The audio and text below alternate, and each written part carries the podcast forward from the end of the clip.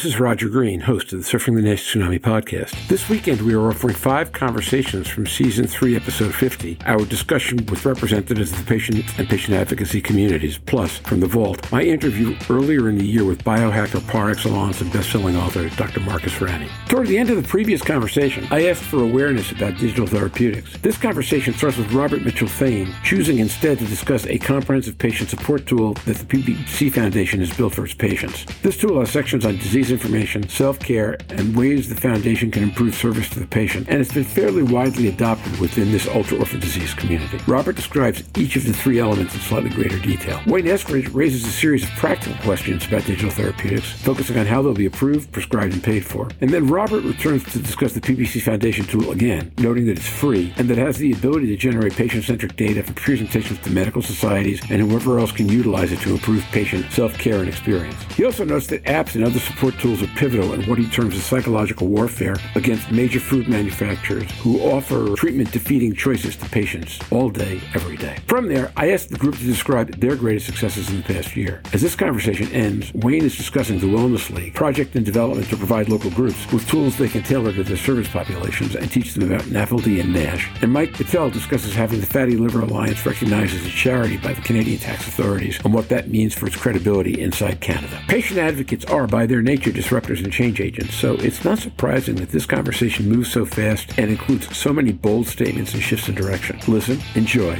learn, and when you're done, join the dialogue in our LinkedIn discussion group. Robert Mitchell Thain coming from the PBC Foundation, which is an entirely different condition mm-hmm. that sits in a completely different paradigm and a completely different group of people. That said, there is enormous overlap between those that have PBC and those that have fatty liver syndrome. But we designed an app which has six and a half thousand downloads in, I think, 20 odd countries around the world now, which for a rare condition shows that the demand is there. And the app itself has a number of parts. One is disease specific information. So you can go in and go into subsections and subsections of subsections and find that specific piece of information that you require. It also has things like lay versions of guidelines. So it has information that supports and empowers the patient. Then it has a section that's all about self care. So it has trackers, it has mood trackers, symptom trackers, test trackers, and not just your PBC related tests, but it has things like your diabetes markers, um, any cancer markers, it has your kidney tests, all of those kind of things as well. And then the third third part of the app has been surveys. And, you know, my strapline is using the patient experience to improve the patient experience. And what we've been able to do is, is survey the, the patient population. But the, the way the app works we can cross reference survey one question seven with survey seven question one. So you don't have one set of, say, you know, for example, a tool like SurveyMonkey, where you have one standalone survey. You're able to look longitudinally at the patient's journey. There are definitely aspects of that where the patients have felt more empowered, more informed, and better able to take control of their condition. Combine that with the fact that in the last, say, five years, the place of the patient advocacy cohort within the entire medical field has been greatly enhanced. And this is down to people like Michael and Wayne and Donna and, you know, people like that who have been disruptors, who have come in, some more politely than others, and made sure that the patient advocate was at the table. And that's been enormously important. And that's brought these kind of tools to the fore and has brought the importance of the patient experience, the patient knowledge, and the expertise of living with a condition into these types of conversations. Wayne Eskridge. I don't think I quite understood your question, Roger. And that's a great discussion by Robert. Those kind of tools, the ones that can be actually billed for, paid for, are, I think, an absolute certainty to come and be important parts of the uh, regimen. The questions will be what do you have to go through for a patient to be able to use them? Do you have the gatekeepers? Where is the gatekeeper? Does the patient have the right themselves to order this and get it paid for? Does it have to be as a result of a doctor visit or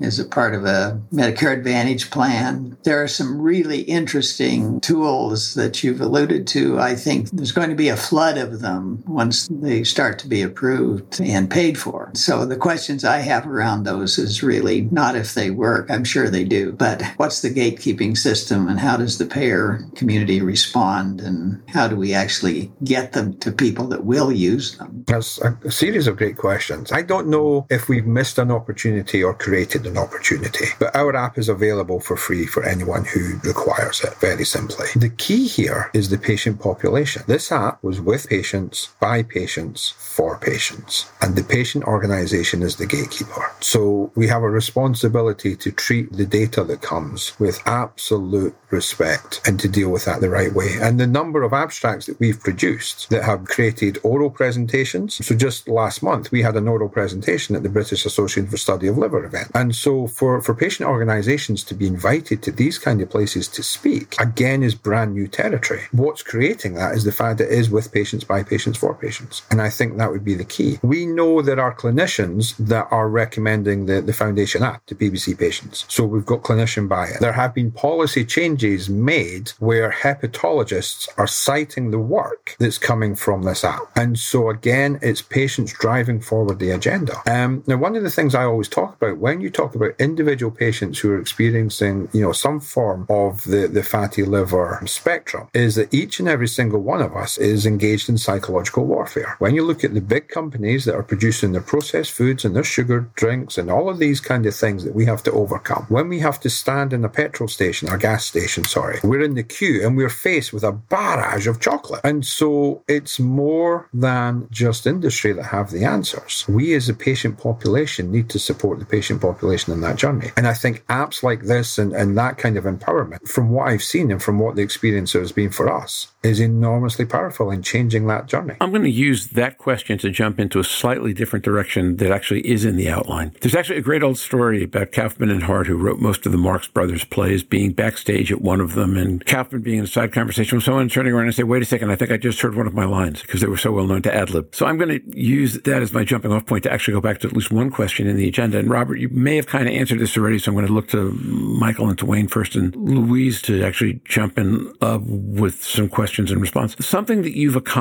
in the last year, consistent with the charter of your organization, that you consider its most compelling success. We did a soft launch on a project we call the Wellness League a few months ago. We're still in very early stages with this, but it's designed as an ecosystem for the nonprofit community. And we were looking at the challenge of how do you take information out into the community and affect the lives of people on the ground. We're very much on the ground oriented, down where the mud and the blood is. We don't really do much in the way of policy. But how do you do that? And one of the resources that's out there are the thousands of small nonprofits that have real community bases and real community experience, but they don't have the ability to have sophisticated tool sets and the kind of support that you would have as a larger service organization. So we've structured the Wellness League to provide to the local community groups a rich tool set that is locally based that gives them the ability to connect their patients, their community to local services easily and yet become part of the larger national population. Our goal is to help mobilize the local resources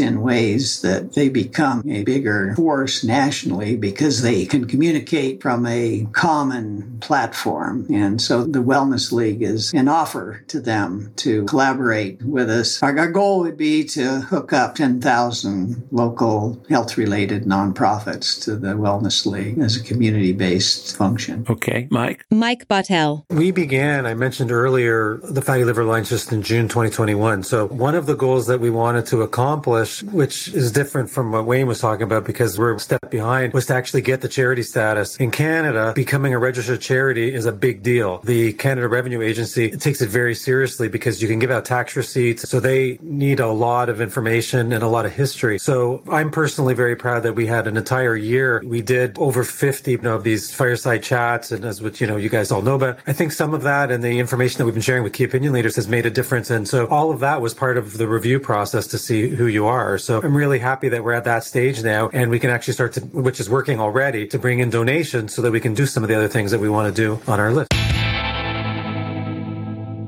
And now, back to Roger.